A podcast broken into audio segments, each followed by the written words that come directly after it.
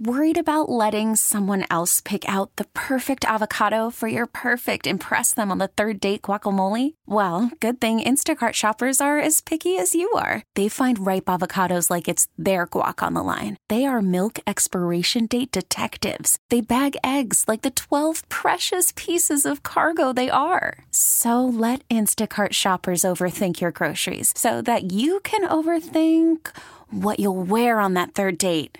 Download the Instacart app to get free delivery on your first three orders while supplies last. Minimum $10 per order, additional term supply. Dom Giordano on Talk Radio 1210, WPHT. Tom, welcome to the show. Thanks for joining us. Hey, Tom, how are you doing? Thank you for having me. Well, I think in your interviews with the Inquirer, you're in public office, you struck the right note, but by the time they got to the third thing, you were getting a little bit more, you know what? You got to put some effort into voting. Right. Um, yeah, I, I mean, I was I did that interview. Uh, we actually talked about a lot that didn't didn't make the paper, but um, there was several the several of the concepts or topics that were covered in original articles that have popped up out there. Uh, especially uh, what was referred to as the ice cream ice cream truck. Yes. Uh, to go to house to house of people that uh, need to have their mail-in ballots cured, and they asked me what my feeling was. And I said, well, first off, this was never discussed at a Board of Elections meeting, and it was never discussed publicly at the commissioners' meeting.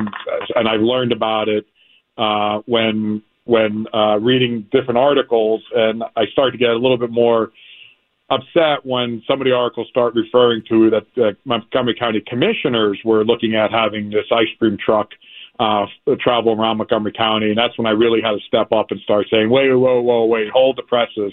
I don't support this. I talked about this at a commissioner meeting uh, last week.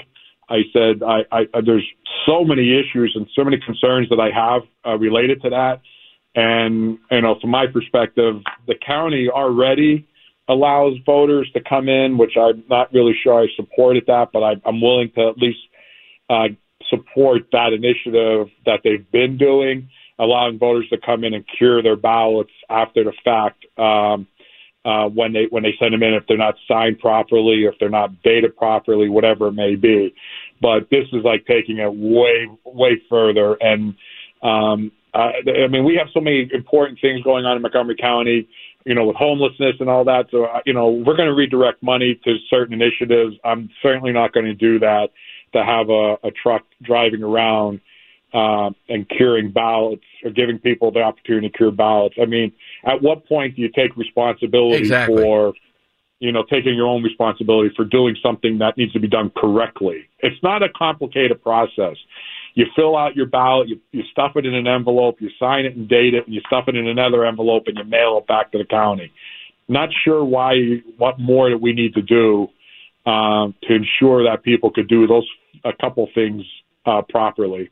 Yeah, that's well put, Tom. I agree with you. And look, what, what I'm saying with listeners, you can imagine, you know, you know what's going on. Probably they contact you. We want to have trust in elections. Your job is to do that in Montgomery County. Uh, this new guy, this new commissioner, I'm not saying there's anything illegal here, but this breeds distrust in addition to the money and all of it. Because how in the world are we monitoring this mobile curing thing? And some of these other things, why would we want to print them up in more languages than what the federal requirement is? I'm looking at a drop box here too, and I wanted to ask you the latest on that.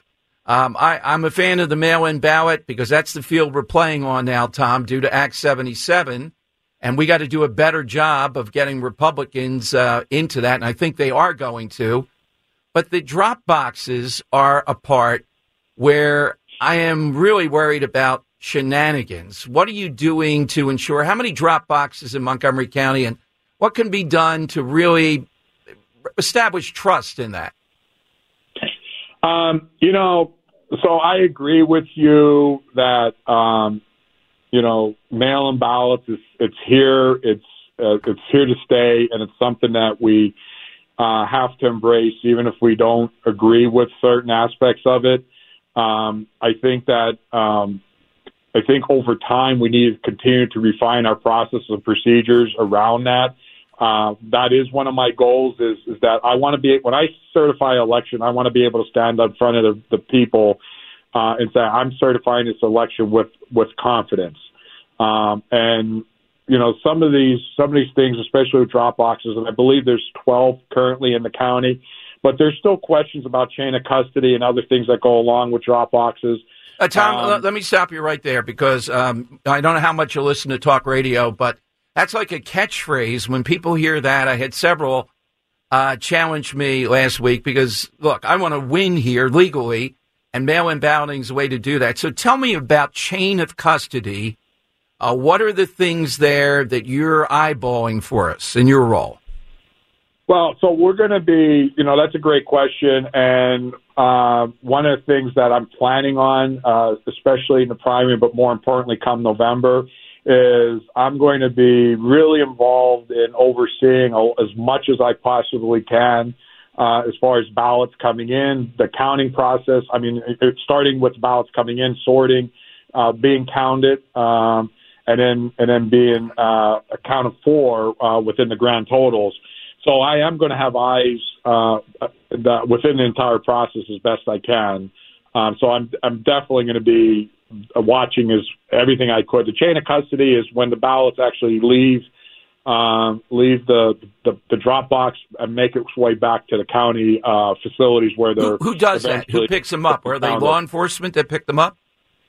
There's um, so that's a great question. It, it, it, appears to me, my understanding is is that um, that you know there are people from the sheriff's department that go. Okay. Uh, and that are involved in the pickup and believe and, and I uh, and I've said this before. We have a very well seasoned, experienced, and trusted sheriff's department, um, and I stand with them of the whole way. But again, I, I look at it from a uh, uh, uh, logistical standpoint. It's still a chain of custody issue as far as when those ballots are let leave uh, and come back to, to Norristown. Um, and I, I want to see if there's better oversight or there's better things that we could put in place. I just don't have those answers yet, but it's definitely something I'm looking at. Uh, but the other thing is, is that believe it or not, only 20%, the last numbers that we got, only 20% roughly of mail in ballots requested come back through uh, drop boxes. So one of the things that I've asked and questioned as far as you know, in some of the rural areas of the county, I could potentially say, okay, we still uh, could envision having drop boxes. But in the other areas, I mean, how many post offices people drive by to go to a drop box? So I'm not sure if the expense is necessary uh, that continue to have drop boxes uh, throughout Montgomery County. And that's also something else that that I'm going to be doing analysis on. But you know, um, we we do have some secure measures in place as far as you know people at the working at the drop boxes and all that versus mail the, when people drive to post office and just drop them in the mailbox. So you gotta you gotta be careful and uh, as far as you don't want to do away with something uh, to promote something else that may not have the same oversight. Um, you're well funded enough, particularly Montgomery County. That was the goal of the state legislature to say if the voting in a presidential election essentially is overwhelming, you got to keep counting. You tag in another team. Is that going to happen in Montgomery County? In other words, Tom, you know what happens when the vote stops. Things get nuts then. Call from mom. Answer it. Call silenced. Instacart knows nothing gets between you and the game. That's why they make ordering from your couch easy. Stock up today and get all your groceries for the week delivered in as fast as 30 minutes without missing a minute of the game. You have 47 new voicemails. Download the app to get free delivery on your first three orders while supplies last. Minimum $10 per order. Additional terms apply. You know, yes.